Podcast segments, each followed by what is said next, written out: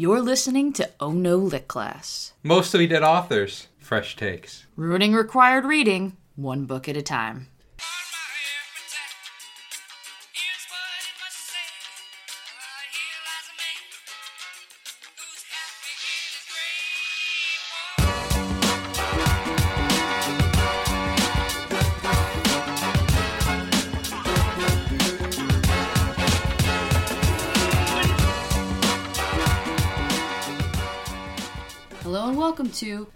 Lit Class, the podcast that, by any other name, would smell as sweet.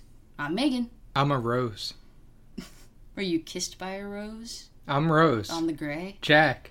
Is it like you're flying? Both of us can't fit on this door. It wasn't even a door, actually. It was like a piece of wall or, or something. I think it was like a closet. It, it's some- it wasn't like a door door, A door door. a door door. So it wasn't Jim Morrison. He was not a door, he was in the doors. So he was a door. He was a member of a collective of doors, yes. He was the first to die of the doors. See, by the time the third one died, there were three doors down. Wow. That's the kind of comedy you expect off the cuff. I don't know what class. I'm RJ. You're my rose. You're my special desert rose. You're about to. There you go. Desert Rose. That's not how that part of the song goes, but sure. Stang. That's. Yes. Correct. You don't have to put the red light on. Can you just get, like, just say a lyric right? Tonight. you don't have to put on that red light. Although I can't even think of that as a police song anymore. All right, let's go. Come on. just- just Megan, let's go. Okay, fine. You you started this. Today's a very special day, RJ. Do you know why that is? Pie day. No, that was that was a little while ago now. It's- Spring. Spring. Sprang. Uh, no, it's a special day because we are finally getting to a very special book, and that is Heart of Darkness by Joseph Conrad. Also, our Patreon is up, so that's pretty friggin' cool too, and we'll have the link to that so you can go and be patrons and pledge and get things, get exclusive stuff that is not available anywhere else. You can get a poster that I made that's very cool and exclusive and, and a bunch of stickers that you can't get in the store. And also you'll be able to vote on what books we do next and also we'll just love you. We'll love you forever and you won't be able to stop it. Not even death will stop it. On that note, I've mentioned this book, I know at least once before on, on the podcast. I know we've referenced it for sure in our episode on Things Fall Apart, because the author of Things Fall Apart, Mr. Chinua Achebe, who we'll be discussing later on, has some feelings and opinions. And I have some feelings and opinions about Mr. Joseph Conrad and his book, Heart of Darkness, that I had to read three separate times. Good for you. And I kept getting rid of the book because I didn't want it once I was done with it, so I'd like sell it or ritualistically burn it or whatever. So I kept having to fucking buy it again. It's like a Ouija board. It was, it is like a Ouija board. It's cursed. I had to read it in high school, or I hated it and didn't get it. I had to read it in college for my lit and film class because we were watching Apocalypse Now, and I, I got it, but I still hated it. And then I had to read it again in grad school, and you know what? I still hated it. I see. How about you, RJ? I like it. No, you don't. Since when? I don't know. I haven't read it. Apocalypse Now was okay. How? How on earth did you make it through high school and college and graduate school for English without reading Heart of Darkness? Was never signed. It was no, so it wasn't even that you skipped it. You just never had to do the thing. Nah. You lucky motherfucker. Read other stuff of Conrad. Like Huh? criticism or something. Well, there's been a mountain of criticism. No, but I mean criticism written by him. Oh. Without even delving into, like, you know, all of the various controversies and things that people have written, and is it racist? Is it not racist? How is it? What are the feelings, the views, the the whatevers? How do we read this book? I think most people as you read it for school would say with great dislike because it's it's boring and the the main character the protect the man telling the story is not interesting and not good at telling stories and I'm getting ahead of myself because I hate this book so much. See, I'll say I'll break the fourth wall here. It's really not an act. I really haven't read most of these books that we talk about, but I do maybe dabble and try to read up a little bit on the ones that I haven't read, including this one. And the little bit I read, I was fine with. Well, what part did you read? Here and there. Mm, here and there. Okay. Well, when you gotta go, when you, you do gotta do the whole thing. It's just it's not is no, is no, and it, it's one of those books that's on that sort of. This is usually how we end the episode. This is. All right, RJ. Tell me a thing about Joseph Conrad. You're the one who picked the book. I did because I want to yell about it.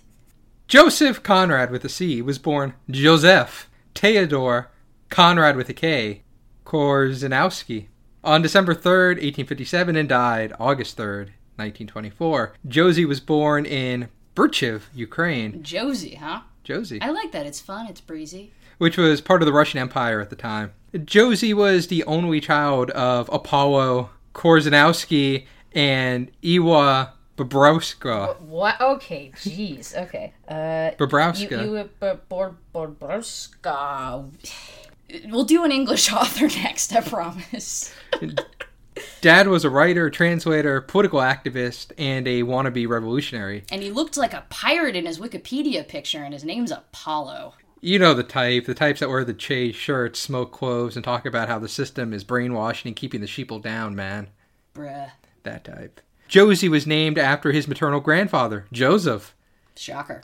his paternal grandfather, Theodore, and he got the name Conrad because that was the name of heroes in poems written by Adam Mickiewicz, a Jewish Lithuanian poet. How about that field, huh? You want you want to do a nice English author next? I think we need to crack open Jewish Lithuanian poets. I'm sure it's a niche waiting to be explored. Josie's family referred to him as Conrad, so in keeping with the Koronowski family tradition, I'll now refer to Josie as Connie, the artist formerly known as Josie. Because that won't be confusing. The town Connie grew up in, Birchiv, was predominantly Jewish, a countryside town that was owned by the Polish nobility to which Connie's family belonged, and also bared the coat of arms belonging to that. The knowledge, Now it's they they bared coats of arms. There were arms, there were coats, they bared. The area in particular held onto its former Polish roots, having been part of the Polish kingdom not long ago. As such, many of the residents celebrated their Polish pride. Polish literature was hot in the area, especially Polish literature that was patriotic. Connie's family played a big role in Polish attempts to regain independence. Connie's grandfather, Theodore, was part of Napoleon's Russian campaign in an attempt to fight those damned Ruskies back towards the east. Connie's dad was part of social movements fighting for the reestablishment of Polish boundaries and advocated for land reformation, as well as the end of serfdom, which dominated the area.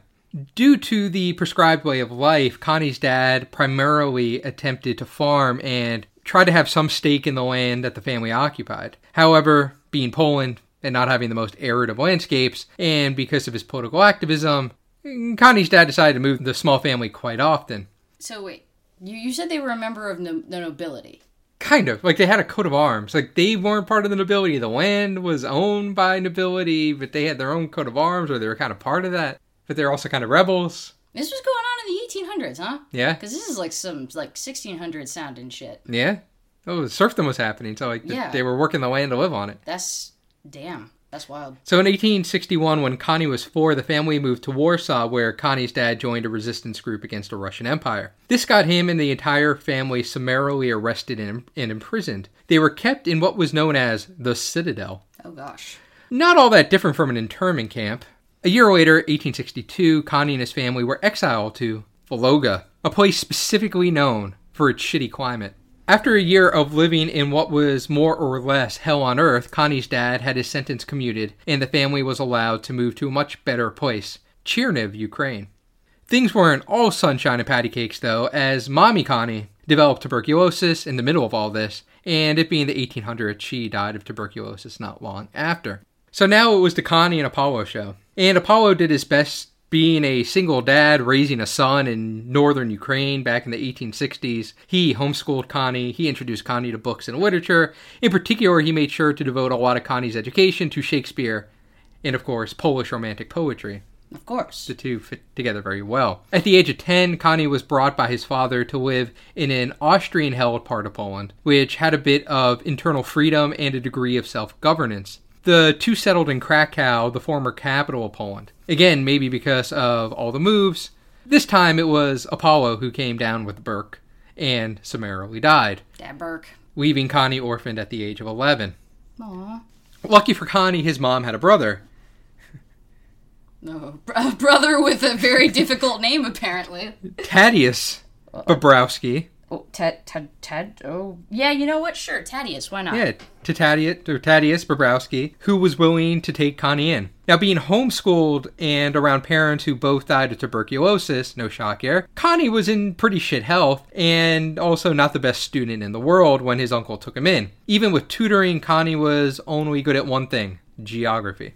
That's a weird thing to be good at, like as the sole thing you're good at. Not really. He's moved around his entire life, so I mean, just probably just trying to figure out where he was at any given moment. Got to be pretty good with a map. That's fair. A cousin who lived in the house with Connie said of him, quote, intellectually, he was extremely advanced, but he disliked the school routine, which he found tiring and dull. He disliked all restrictions. At home, at school, or in the living room, he would sprawl unceremoniously. He suffered from severe headaches and nervous attacks. Doctors decided the reason Connie seemed ill at the time was due to anxiety. I guess this is understandable when you were moved around nonstop, thrown in prison with your revolutionary dad for a bit, and watched both your parents die of consumption. Might make you a little anxious, yeah. The doctor's prescription? Some nice outdoor hard labor, as the fresh air will do him good and the hard work will toughen his wussy ass up. And hell, maybe he'll make a shekel or two to pay for his own child rearing.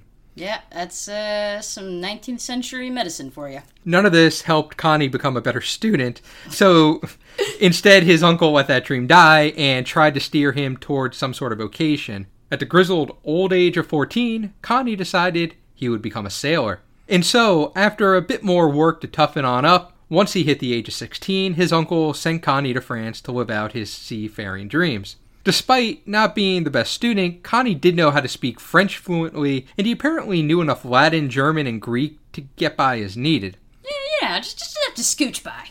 Now, biographers differ on how Connie saw this part of his life. Some biographers believe that Connie was happy to leave the idea of Poland and all of the turmoil it represented in his life behind. However, other biographers argue that Connie never fully did move on. In particular, they point to a letter Connie wrote to a family friend nine years after leaving Poland. I quote, I always remember what you said when I was leaving Krakow. Remember, you said, wherever you may sail, you are sailing towards Poland. That I have never forgotten and will never forget. Remember me Yeah, well, we'll see. Maybe this wasn't the actual truth. when you remember your tragic past. Remember me. Um, but what I was going to add is with the sort of cursory reading that I have done of Conrad's biography, I don't think he was happy a single day in his life. Oh, we're going to get to that too. So, Connie spent the next four years of his life either in France or on French ships. He then jumped ship, literally, and hopped onto a British merchant ship and served as a British merchant marine for the next 15 years of life. During his seafaring life, he worked from being a lowly apprentice and steward all the way up through the ranks of third, second, and first mate before eventually he achieved the rank of captain. So, that's Captain Connie to you. There you go. Good at boats.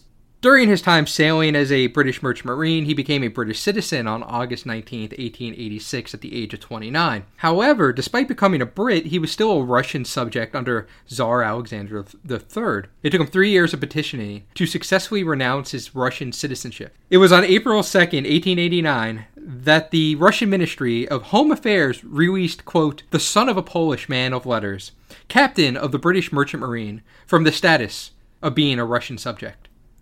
Freedom! Wow, you just blew the fuck out of the mic with that one. Letters researched and archived by biographers from this period of time in Captain Connie's life show a marked change in his mindset as well as his writing. Whereas Captain Connie had written extensively and nearly exclusively in Polish before this point of life, these letters were written in English. The language in the letters is generally grammatically correct, but it reads as stiff, almost robotic. His phrasing and placement leads one to believe that he still heavily relied on Polish syntax and phraseology. Additionally, the Captain Connie who had written earlier in life that he would always be sailing ever toward Poland now had no hope for the future and felt only pain and hopelessness about the idea of an independent Poland. In 1890, after leaving the British Merchant Marines, he took up a three year stint with a Belgian trading company. It was during this time he served as a captain of a steamer, a big pile of a steamer, that he captained along the Congo River. The time he spent serving on this steamer is what would later give rise to the Heart of Darkness. In 1894, at the age of 36, he gave up the boat life. It was partially due to illness, shocker, it was partially due to the dearth of ships in need of a Captain Connie steamer special. Gross. And it was partially now after steaming through the Congolese River that he was inspired to write. Yep, just like that. At the age of 36, he decided one morning he wanted to have a literary career.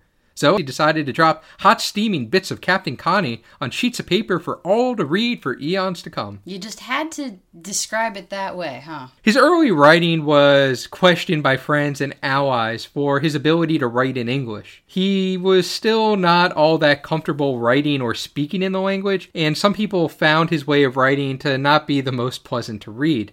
Like, Mm. like Megan. Mm-hmm. How Yeah. about that? Hey, keeping immigrants down. I'm not keeping immigrants down. Yep. Maybe he shouldn't have written the book in his third language. Maybe he should have written in Polish and then, like, someone could have translated it. There are plenty of great translated works of literature. He's writing in his third language. It's stiff, it's awkward, it's robotic. As as I imagine anyone attempting to write a book in not only like not their native language, but like two languages removed. So, So we could celebrate him for trying. Don't let that dream die.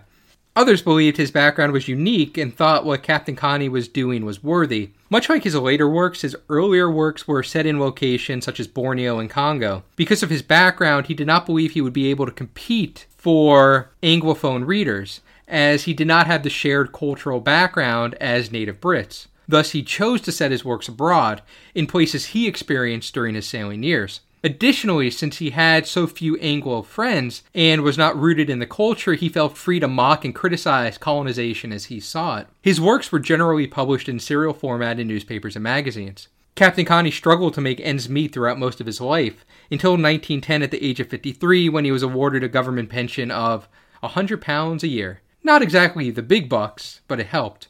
Captain Connie was known to be a very reserved and dour man by those who knew him best. He was not one to show emotion. Even in his novels, his characters only portrayed emotion through either skepticism and or irony. Life never got any easier for Captain Connie. He suffered from gout, recurrent bouts of malaria, nerve damage throughout his body, and oh yeah, had to have all his teeth removed. excuse me. Which was good since he had a known phobia of dentist. Well, that takes care of that, I guess. Why do you have to have all his teeth removed? Oh, I guess it could have been the malaria, the gout. I don't know. All right. Well, no, you know what it was? It's because he has a phobia dentist. He wasn't all that big on oral health care. Ah, so, So it's kinda circular. So, yep, there. That's what happens. When the first biography of Captain Connie was published, a newspaper reviewer joked that the biography should be titled 30 Years of Debt, Gout, Depression, and Angst. It's not inaccurate. Captain Connie was never really known to have much of a romantic side. He was certainly no Daddy Dumas, but then again, who can be?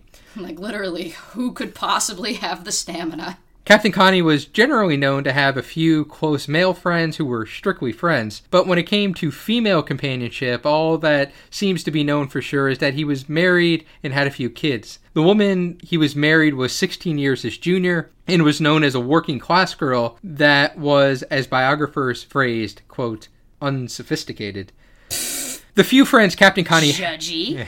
the few friends that Captain Connie had were surprised he would marry such a woman and were not shy about making her the target of disparaging remarks. However, biographers credit her, her name being Jessie George, Thank you. for being a quote straightforward, devoted, quite competent companion for who there can be no doubt helped sustain Conrad's career as a writer, which may not have been nearly as successful without her presence. Wife Jessie often found Captain Connie to be a bit quirky and odd, being an English woman herself and him very not much an English man. Eventually, The family moved to Poland after World War I broke out, and Poland was on the verge of becoming independent again. It was then that Jessie said of her husband, quote, I understood my husband so much better after those months in Poland. So many characteristics that had been strange and unfathomable to me before took, as it were, their right proportions. I understood that his temperament was that of his countrymen.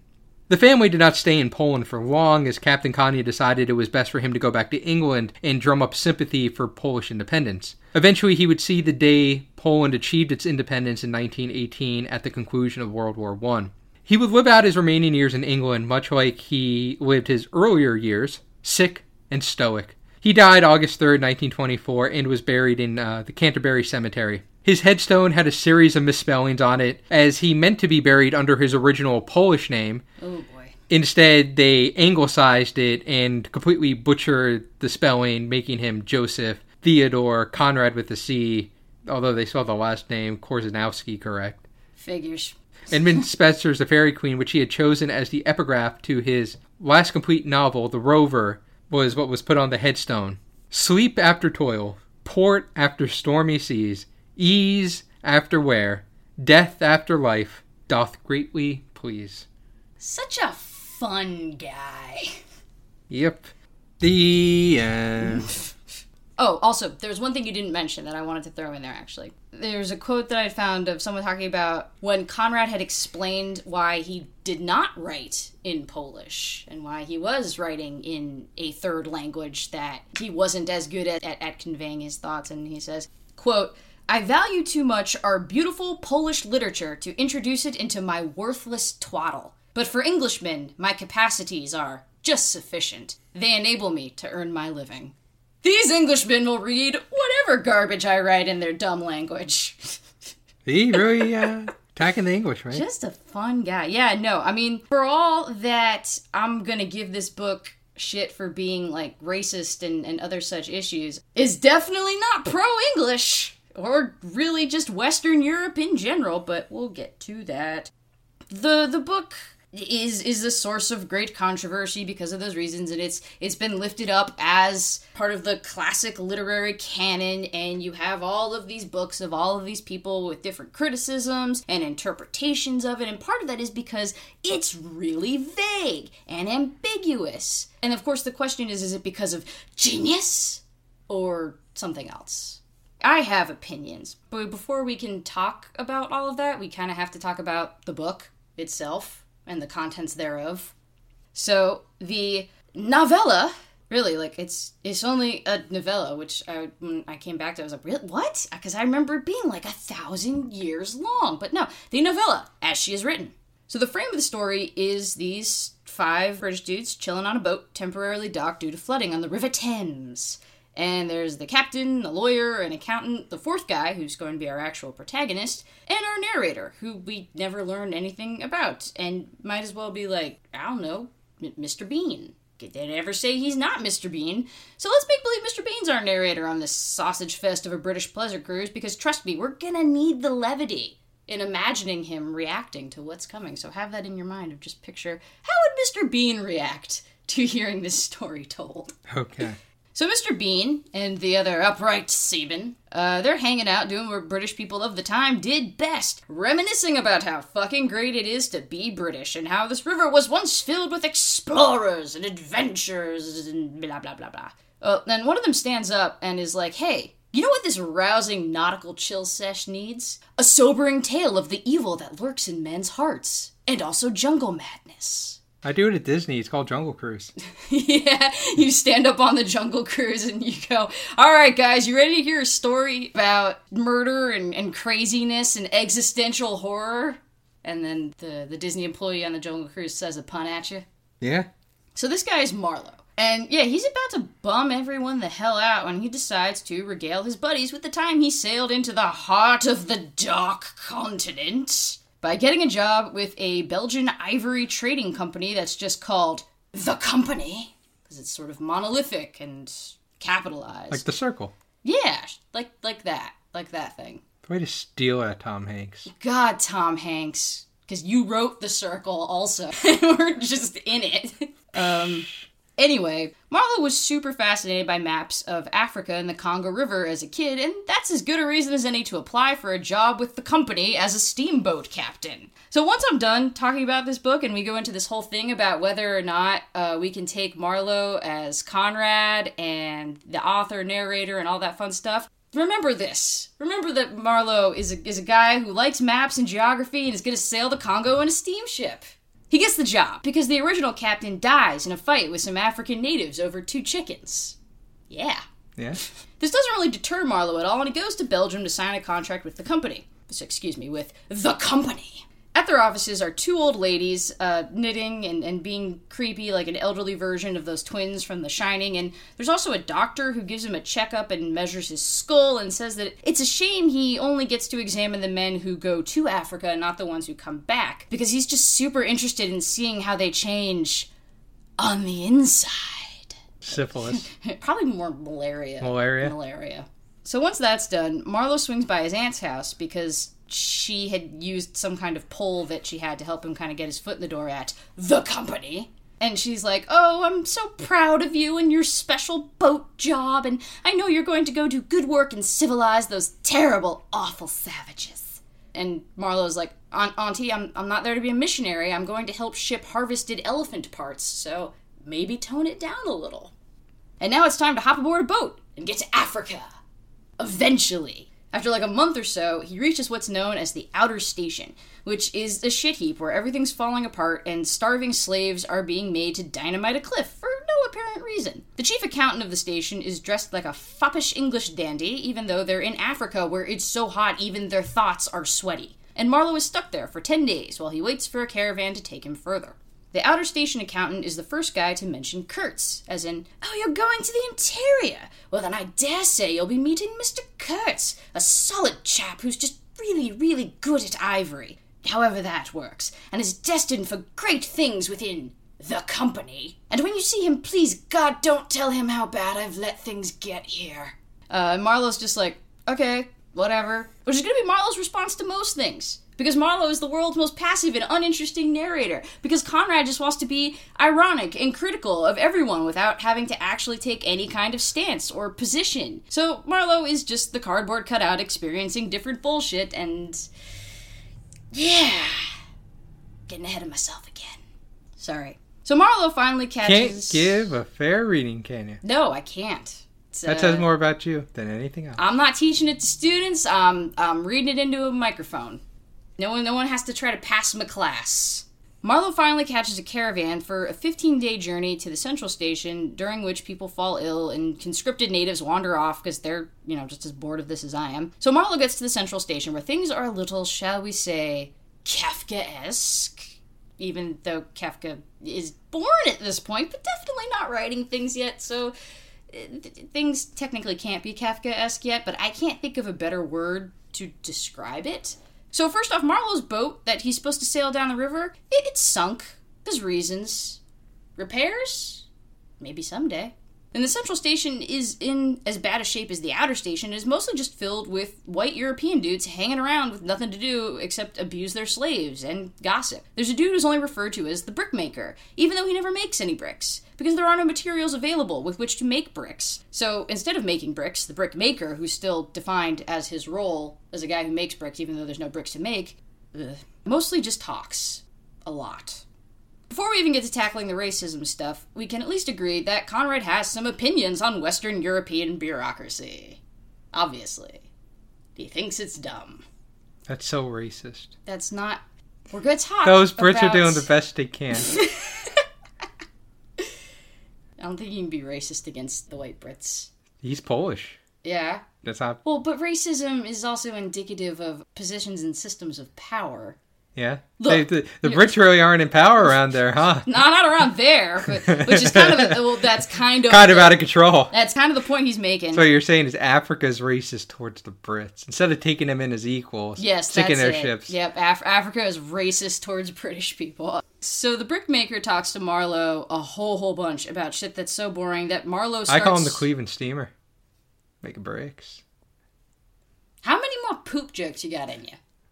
Congolese crapper. I hate you. Congolese um, crap cutter. How about that? That's just the same thing, except you added another There's some alliteration there, right? Yeah, oh yeah. So the brickmaker is telling Marlowe stuff that's really boring, and it's so boring that Marlowe is tuning him out. Like Marlowe says, you know, I just stopped listening. And if the man telling the story is saying, like, yeah, this got so dull that I just drifted off mentally, why would we want to hear that? Why am I being blessed with this boring conversation? Hmm? He tunes back in when the brickmaker mentions Mr. Kurtz, who's already starting to get very mythic, at least to Marlowe, as he collects all this secondhand information about him. Although actually, the brickmaker pretty much just parrots the dude from the outer station. Kurtz is smart, Kurtz is charismatic, Kurtz is good at ivory, Kurtz is pretty, and he smells nice, etc., etc. It's true. Marlon Brando something else. We're gonna get to that. Then Marlowe stops narrating, and we're back in the present on the boat in England, so he can tell us, like, man, everything was just so dreamlike and unreal, you know? Which is Conrad saying, hey, look, there's the reason why all my descriptions are really vague and ambiguous. It's because everything was dreamlike. Which would not fly in a college writing workshop, but then half the shit most of the authors we talk about on the show have pulled wouldn't fly in a college writing workshop. So there's that. Maybe there's a problem with college writing workshops. Maybe. Either way, Marlowe's stuck at Central Station for three agonizing months, during which he watches white dudes commit casual atrocities on their native slaves. Just like, wow, those sure are some atrocities. Africa just does things to men, huh? It's almost like we're the real savages after all. I should probably do something about this. But instead, I will continue to think profound thoughts about how little owning another human being and beating him to death matters against the vast existential emptiness of the African jungle. So, wasn't that how people saw Brits at the time? They would Brits die in the street. What did they possibly think about atrocities elsewhere? They were like this 19th century Canadians. What? Oh, that's bad, eh? Well, someone should do something about that. Oh boy. Oh boy. Those really aren't Canadian accents. yeah, it's pretty close, eh? oh, no, not really. It's this whole vibe of like, wow, the things these guys are doing are terrible, but I think it's because of Africa. I think Africa's making them do it. Yeah. Yeah. Like we're awful and Africa is exposing the awfulness. Really, Africa is the bad guy here. That's kind of Like like, not not necessarily the Africans. They're just they're just another victim of Africa, which I don't even want to begin to have to try to unpack. Uh, at some point, some random adventure raider guys show up, all Allan Quatermain and shit, and Marlowe overhears one of them chatting with the Central Station chief about how they're jealous of how influential Kurtz is within the company, and this weird story about how Kurtz journeyed all the way up the river to deliver his ivory, and then went like, fuck it, and turned around and went back.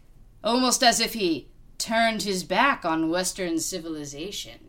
Marlowe seems to think it's a noble move for whatever reason, and is very quickly starting to get a pretty hefty boner for a dude he's only heard about from other people. Anyway, the other guys continue on to say that it doesn't even really matter because rumor has it Kurtz is maybe dying of jungle illness or something. Probably malaria. The raiding crew leaves, and a short time later, we get the message that all of the crew's donkeys have died, which is meant to imply that everyone in the raiding crew is also dead. But then, like, why not just say that? I don't, I don't know. Their donkeys are dead. and if there ain't no ass, you best be grass. That's what they say. Yep.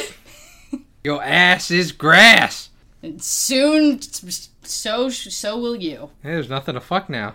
It's a real tragedy. Mm, all right, that's that's where we ended. We made it about bestiality, but whatever. Marlowe's ship is finally fixed, and we can get this goddamn show on the road or the river. Get to the donkey Whichever. show. Yep. Marlowe describes the journey as going backwards through time to the primitive, prehistoric Earth. He sees native people watching him from the shoreline and has, quote, this suspicion of their not being inhuman, which is some fun verbal gymnastics. Not human, mind you, just, you know, not inhuman. What a guy. Also, the natives working on board the ship are cannibals, apparently. But it's okay, because they're good cannibals, and they stick to eating rotten hippo meat instead of people. But yeah, you know, you can't have a story about being in an exotic land with some exotic people and not have those people be cannibals. Obviously. Just ask Herman Melville, and Rudyard Kipling, and Robert Louis Stevenson, and that jackass who wrote The Coral Island. Yeah. etc. Anyway, midway to the Inner Station, the boat gets attacked and enveloped in a thick fog. Members of the crew fire rifles into the fog, but it doesn't seem to do much, and then the helmsman gets speared to death and bleeds out all over Marlowe's shoes, and Marlowe actually freaks the fuck out, which is like, okay, yeah, fair, that would do it. He, he has an emotion. They manage to steer the boat away and escape, but for whatever reason, Marlowe decides that this attack must mean that Kurtz is dead. Your guess is as good as mine as to why it means that. The donkeys are dead.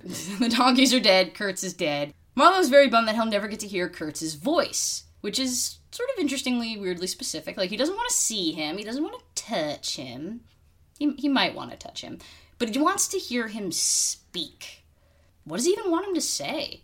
Like, who knows? I don't know. Marlowe probably doesn't even know. Howdy, partner. it's me, Gert. How you doing, Pilgrim? How's it going, Pilgrim? Wait, why is Don't they call each other pilgrims or something in this thing? well the, the some of the travelers are described as pilgrims because they're going on a pilgrimage. How you doing there, Pilgrim? Pilgrim. Why is Kurtz John Wayne now instead of Marlon Brando? I'm called the Duke. I died with 40 pounds of feces in my intestines. what the?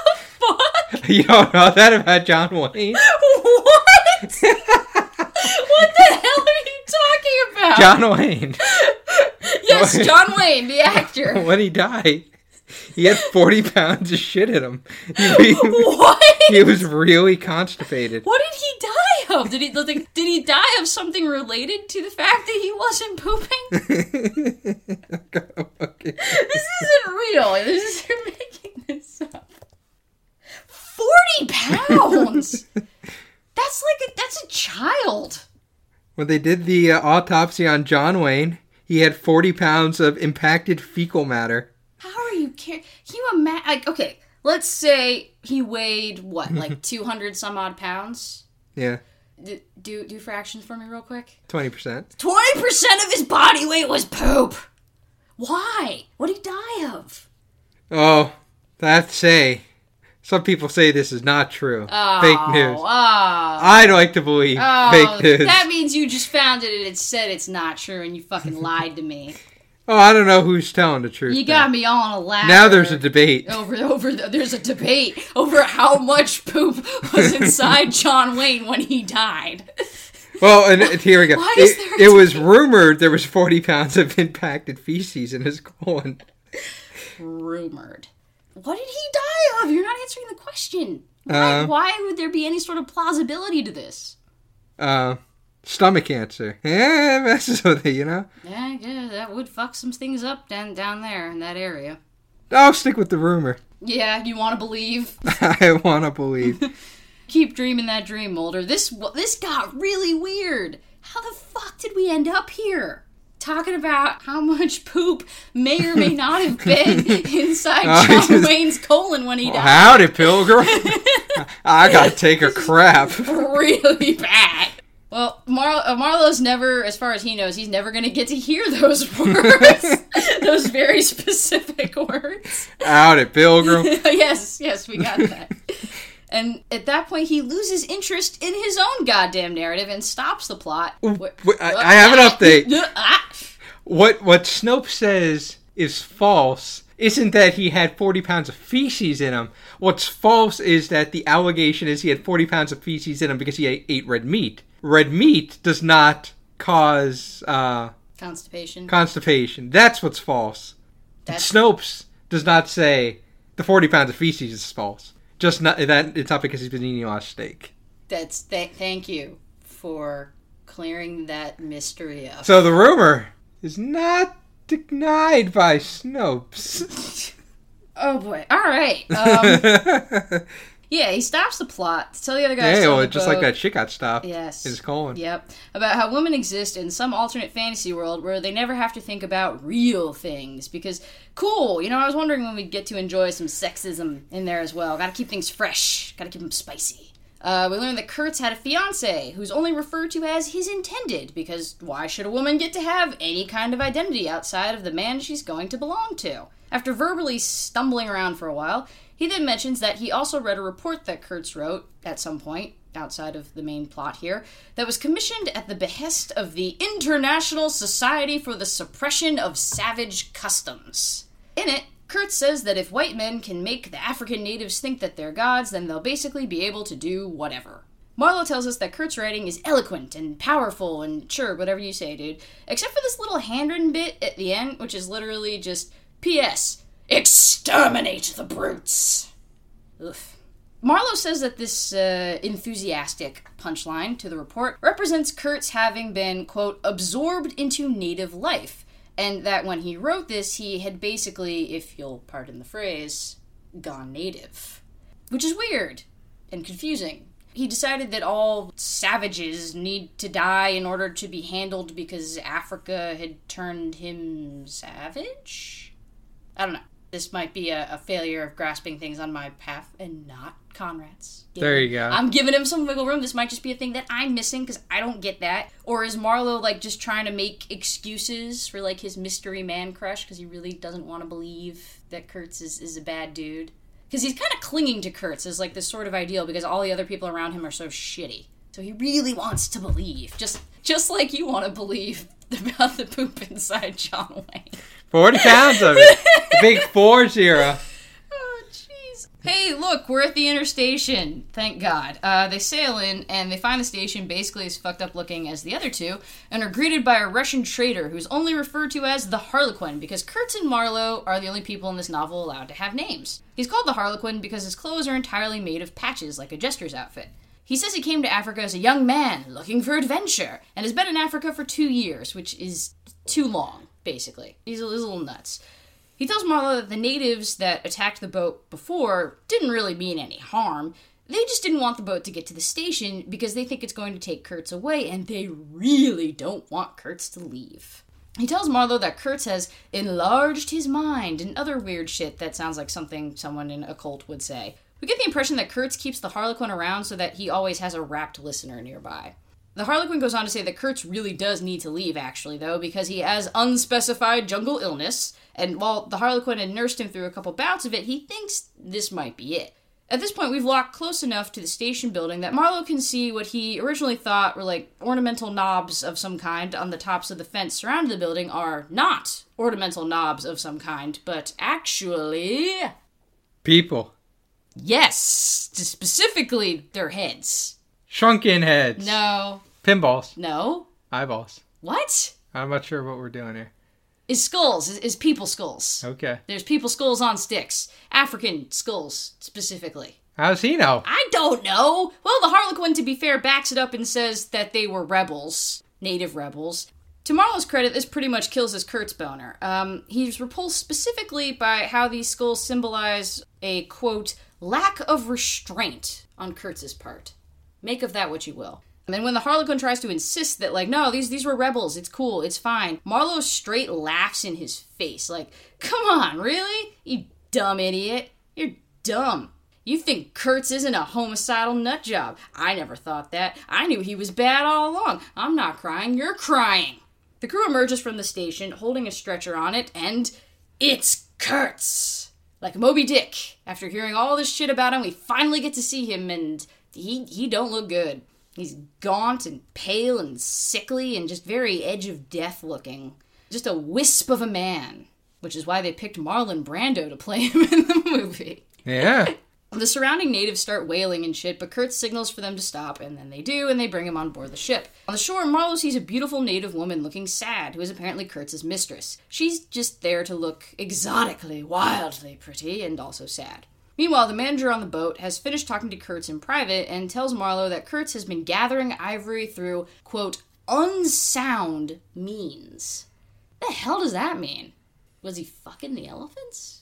What's a sound means to gather ivory? I just don't know what that means. Like he was gathering, he was gathering ivory through unsound means. He's fucking the elephants. Maybe. To be fair, though, this also just might be another veiled English way of saying that Kurtz is cuckoo bananas. Because he also follows it up with, like, dude, it's clear that Kurtz went fucking buck wild out here, so we're gonna shut this shit down, and when we get back to Europe, he is obviously fired. Now, okay, so Marlowe clearly agreed that there was fucked up shit going on. Like, he saw the heads on the sticks, But But But he's so mad at what he views as the manager's hypocrisy because they're all just bad people too, and there but for the insanity inducing isolation of the African jungle go they, that he fucking takes Kurtz's side out of spite. He goes, Yeah, well, well, maybe you're unsound. I think Kurtz is remarkable. I might still have a crush on him, maybe. And the manager's just like, Dude, what the fuck? And Marlowe wakes up around midnight to find that Kurtz has disappeared. Luckily, because he's horribly ill and crawling on all fours, dude hasn't gotten very far, and Marlowe finds him pretty quick. Kurtz is sad that he's a crazy failure, and Marlowe's like, Nah, people in England think you're hot shit. Let's get back on the boat. No one needs to know you wantonly murdered lots and lots of people. And he does. And as they sail away, Kurtz's native mistress is standing on the shore looking very sad, and Marlowe's like, Wow, she really thought she was Kurtz's wife or something. Like a person would. Crazy. As they journey back down the river, Kurtz is dying and wants Marlowe close so that he has someone to listen to him so he can keep feeling special or something. And Marlowe's just really disappointed that most of the stuff that Kurtz has to say is childish and inane. And I don't know what he was expecting, but oh well. Kurtz goes blind, talks about how he's, you know, in the darkness even when he's in the sun because metaphors. And he tells Marlowe, like, tell my story, whatever story that may be. And then utters that famous line well, bye. he looks Marlowe dead in the eyes and says, Well, bye. and then just fucking die. That would have been so much better than what he actually says. The horror. The horror. Yeah. He says, The horror, the horror. Although I really wish he just said, Well, bye. YOLO. Swag. YOLO, bitch. YOLO swag. YOLO swag. 420 69 XXX. Smoke weed every day. Remember me. Never forget me, Jack. Uh, so then Kurtz dies, and then Marlowe catches jungle fever, but not like that. He gets real sick. And he's sick the whole way back to England, which is great because then we don't have to read about it. Back in civilization, Marlowe can no longer deal. Whether that's because of like PTSD or because he too has been ruined by Africa and sees society for what it really is empty and full of phonies. Except for Marlowe, of course. Eventually, he tracks down Kurtz's intended, and in case you were wondering, yes, she's a thoroughly sheltered, ditzy woman who loved Kurtz so much but never really knew him at all, etc., etc. That's stereotypical bullshit. And she asks Marlowe what Kurtz's last words were. And because men are the arbiters of deciding what women can and cannot handle and do and do not get to know, he lies and says, Your name. Not that we ever learn her fucking name. what were his last words? YOLO swag, smoke weed every day. yeah. Thus does Marlowe's weird, rambling story about sailing around Africa to find a murderous lunatic come to an end. The guys on the boat note that the tide is coming in and that Marlowe has thoroughly killed the mood. Our narrator, Mr. Bean, looks out at the water and sees only the heart of an immense darkness. Worst yacht party ever. The end. And that's Heart of Darkness. Yep. Yep. Heart so dark, motherfuckers want to find me. So, adaptations of The Heart of Darkness. Orson Welles uh, adapted and, of course, starred in a radio play version of the book in 1938 and had planned to do a film adapt- adaptation as well, but it never happened, in part due to issues with funding and also because Welles wanted to do the whole thing literally filmed through Marlowe's eyes, like in a first person POV. Also, something that's kind of interesting but uh, also maybe lazy. I don't know, depending. You want to talk about poets? The poet Yedda Morrison, in 2012, he released a book called Darkness that erases all of the text in Heart of Darkness except for the bits about nature. Just the descriptions of like natural things. So only only the natural world remains. He whites out all the other interest in uh, instances of people and characters and dialogue and, and everything, which is interesting, but I'm not 100% sure what it what it does, what the point is. Poets be poeting. The video game Far Cry 2 is a sort of modernized, kind of loose adaptation of uh, the book where you're a mercenary in Africa going to kill some dude who's essentially Kurtz, and the final section of the game is in fact called The Heart of Darkness. And then, of course, the most well known adaptation is the film Apocalypse Now by Francis Ford Coppola. The movie is really more inspired by than anything else, because aside from just swapping out the Congo for the Vietnam War and colonial imperialism with American interventionism, the story itself is pretty different overall. And so you you have seen Apocalypse Now. Yeah, I have. The, than that, the main character is called Willard instead of Marlowe, and he's played by Martin Sheen, and he's sent deeper and deeper into Vietnam to find a special forces officer named Kurtz, played by Marlon Brando, who's apparently gone insane. It would, in a way that it is similar to Heart of Darkness, is that it's won almost as many awards as it's drawn like criticisms. And that people go back and forth on well is it an anti-war movie or a pro-war movie? Because apparently they show the bit where all the helicopters are getting ready and like flight of the valkyries is playing two soldiers to like get them amped up. So that's kind of interesting. Really now it's probably more remembered for just the nightmare of a production which included a five month shoot taking two years to complete typhoons destroying the sets martin sheen having a heart attack and Marlon Brando being excessively fat to the point of only being able to shoot him from the neck up and having to get a body double for the rest. The horror. The horror. He's just so fat. I mean, it works because he's supposed to be in shadow and the focus is on his voice in the book. So the fact that they have to have Marlon Brando as shadowed and unseen as possible worked to their advantage. Uh, how much impact did fecal matter do you think he had? I really don't want to think about that. I was like, what, I think like 19 or 20 when we watched it in class, and that's the only time that I, I, saw it. And we watched the director's cut, and it was long as all hell. And I, I don't recall finding sweaty Marlon Brando quoting T.S. Eliot particularly compelling. But it was better than watching The English Patient. So, you know, there's that. We'll probably have to talk about The English Patient at some point, too. Before I start yelling more of my face pinions, RJ, uh, I believe you were going to tell us how other people felt about it.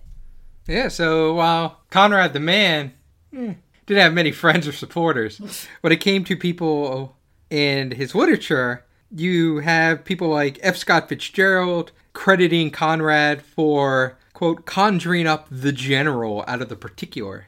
Yeah, another guy who wrote a book about how people are just sort of empty and terrible. Right. Other authors, in particular, other American authors who acknowledge their debt to Conrad uh, include William Faulkner, William Burroughs, Saul Bellow, Philip Roth, Joan Didion, and Thomas Pynchon.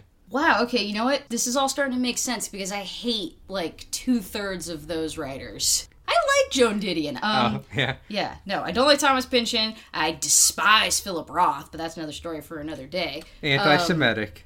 Um, no, it has nothing to do with anything. He's a misogynistic fucking writer. But Burroughs, that actually does make sense because for anyone who's ever had to suffer through Naked Lunch, where he talks about different like there's outer... two things wrong with that title. that he has to that his character travels through different zones and stations where society deteriorates a bit each time. So when you bring up these writers, Conrad's influence on them is pretty apparent in that they are all also deeply cynical and nihil- nihilistic. Despite the authors who feel they owe a debt to Joseph Conrad. Oh no, class alum Chinua Achebe published an essay entitled An Image of Africa Racism in Conrad's Heart of Darkness, which was a very controversial essay basically saying that Heart of Darkness it shouldn't be considered a great work. It's a novel that quote celebrates dehumanizes and depersonalizes a portion of the human race. And he refers to Conrad as a quote talented, tormented man. He basically says Marlowe is Conrad and vice versa. And so that that's the problem with the work. Achebe has a number of supporters who support that point of view, and there's also a lot of critics who say Achebe's reading is a little too simplistic and there's a lot more going on.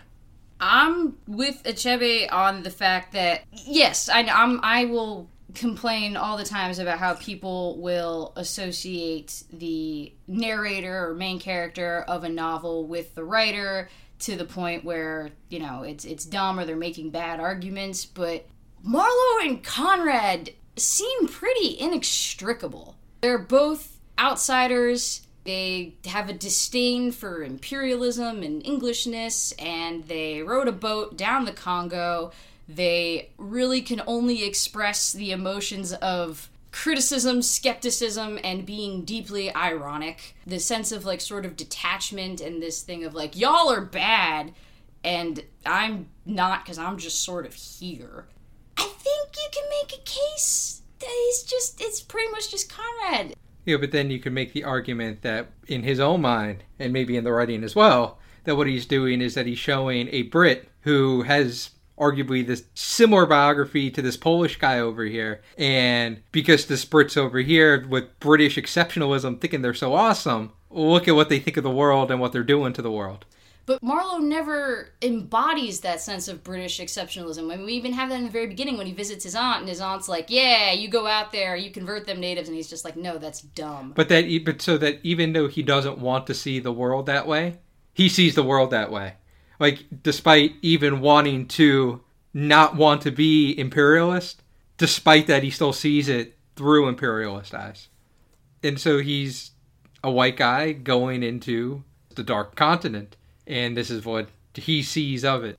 It's possible to decry white colonial colonialism and be anti-imperialist and still not be able to describe Africans as like you know people and have good intentions and just dehumanize the people that you're trying to sympathize with because there's this aura of like we are just as bad as them and also gosh we're just bad people subjugating these feral ass animal people that just don't know any better we we have been brought low by Africa. You know, we have this sort of this sentiment that Kurtz, as terrible as he is, at least to be fair, according to Marlowe, deserves sympathy, and that it was Africa that ruined him, and that everybody, it's like I said, everybody's just like a victim of Africa, including the Africans who are there. And they're not victims of Africa. They're victims of the dudes coming in doing the bad things.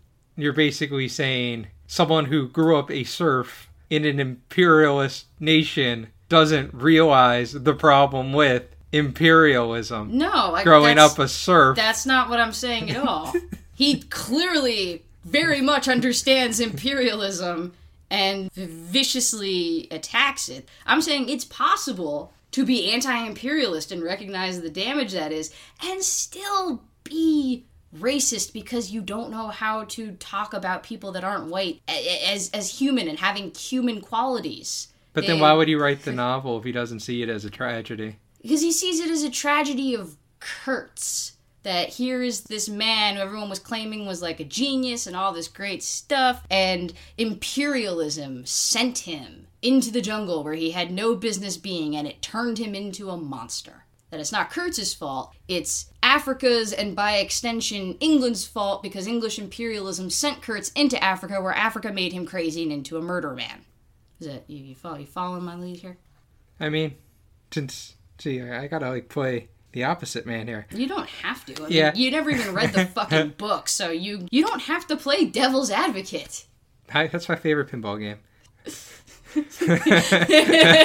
yeah, play devil's yeah, advocate. Excuse me, Marge, when I go, I go play devil's advocate. That's a deep Simpsons reference. You know that you're saying, oh well, Morrow's kind of milk toast. And so you got this guy writing this serial for British people to buy, and we know he's political that he eventually you know tries to convince these people to help free Poland. Colonization's going on, right? And maybe it's kind of like dreamlike to them that it's one of those things you hear about, right? We got those colonies there, and we kind of know what's going on, but we don't want to really think about what's going on. And so instead of having a narrator who's going to judge one way or another, you hold up a mirror as to, hey, we're putting heads on sticks on the side of the rivers. That's not what you're seeing over there in London, but this is what our people are doing elsewhere in the world. So see, but it's it's not even that the heads on the sticks because it's it's the heads on the sticks. Oh, we're supposed to feel bad that Kurtz has turned into this kind of person who would put heads on the sticks. The natives are there to be props, not for people to actually like have feelings about and treat as people. They're props to the story, and I think that's why Achebe has such a big problem with this. He's like, like you said, he doesn't say that Conrad is just like weird, fucked up racist dude just writing. You know, he's not the one saying exterminate the brutes, but that can't see them as people because they're just sort of symbolic devices used to prop up his narrative. I admit, knowing more of Conrad's biography and and having to acknowledge him as a person does make me my, my feelings towards the book slightly more complex than just being like this fucking sucks and I hate him. I still think it's not that good though. Even if you want to ignore racism and things like that, which like in the sen- in the general sense, no, we, we, we shouldn't. We should be like socially responsible readers, but whatever. Is the book objectively good or bad? Marlowe is a static and boring character. And things just kind of happen. And the the dreamlike quality is just creates this sort of disconnected feeling where it just doesn't create a sense of investment in what you're reading. At least that's how i felt when i read it three times. In the time that i could spend like trying to analyze it for meaning i could also spend doing way more enjoyable stuff like going to the beach or playing breath of the wild or repeatedly stepping on multiple rusty nails so yes, that's my that's my end of opinion. I guess we're not doing the good or bad because it's it's pretty clear. It's pretty good. I guess there's no point in asking you because you didn't read the book. And I know the plot now. I have Megan's marvelous summation. Yes. Yeah, it's like I read it. It's like. I was. It's like I was there on the Congolese River. Yep. In Congo itself. Uh huh. So that's Heart of Darkness. That's our our whole screed. Your screed. Yeah. Well, you're screed about the amount of poop that may or may not have existed within John Wayne upon his death. Uh, so that'll about do it for this episode of Ono Lit Class. If you uh, if you want more of this, if you enjoy it, thank you. We love you. Consider showing your love for us by rating and reviewing us on iTunes, by subscribing. You could also like us on Facebook. You could join the Facebook group and participate in the lawless uh, literary meme landscape that it's currently embroiled in. It's fun times, actually. You could follow us on Twitter at Ono Lit Class Pod and you can listen to us anywhere, everywhere, all the time at onolitclass.com and on the Brain Trust Brothers Network, along with shows like Play Comics, Field of Screams, and The Pyramid. Buy our clothes at T TeePublic. Not just clothes, but also like stickers and, and bags and pillows and whatever your weird little hearts desire. Buy them. Put them on you. Have them about your person. Think of us while you do. This week's Pod Pal is actually someone we already know. It's Our Strange Skies, hosted by Rob, don't call him Chris, Christopherson. A couple months ago, we played a promo for his upcoming show, and now it's, it's here. It's been coming. Oh god, Rob, I'm sorry. It's an awesome show full of really cool and interesting information on UFOs and history, and it's still like entertaining and accessible if you don't know anything about that stuff, like me. Also, Rob's gonna tell you not to like UFOs, but you know what? He's not the boss of you. Live your life, chase your bliss. Check out his show. What's up, UFOnauts? It's your UFO guy, Rob Christofferson. Have you ever been curious about the UFO phenomenon, but unsure of where to start? Have you ever wondered about just what crashed at Roswell? Have you ever wanted common sense advice about licking UFOs? The answer's don't then check out the Our Strange Skies podcast, where we dive into America's rich UFO history and uncover what these sightings say about ourselves. You can find us on Apple Podcasts, Google Play, Stitcher, and most podcast apps, as well as Facebook, Twitter, and Instagram. Don't forget to look up, because you never know what you'll find in our strange skies. In Gray we trust. Thank you to Best Day for the use of his song as our intro. The next episode will be on April 12th. Until then, I'm Megan. I'm RJ. We love you. Bye.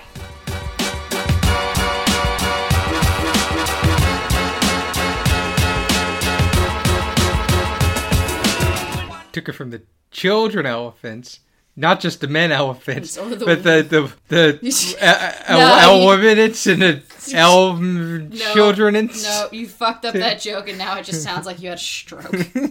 This podcast is brought to you in part by the Brain Trust Brothers Network. For more information about this podcast or others, visit braintrustbros.com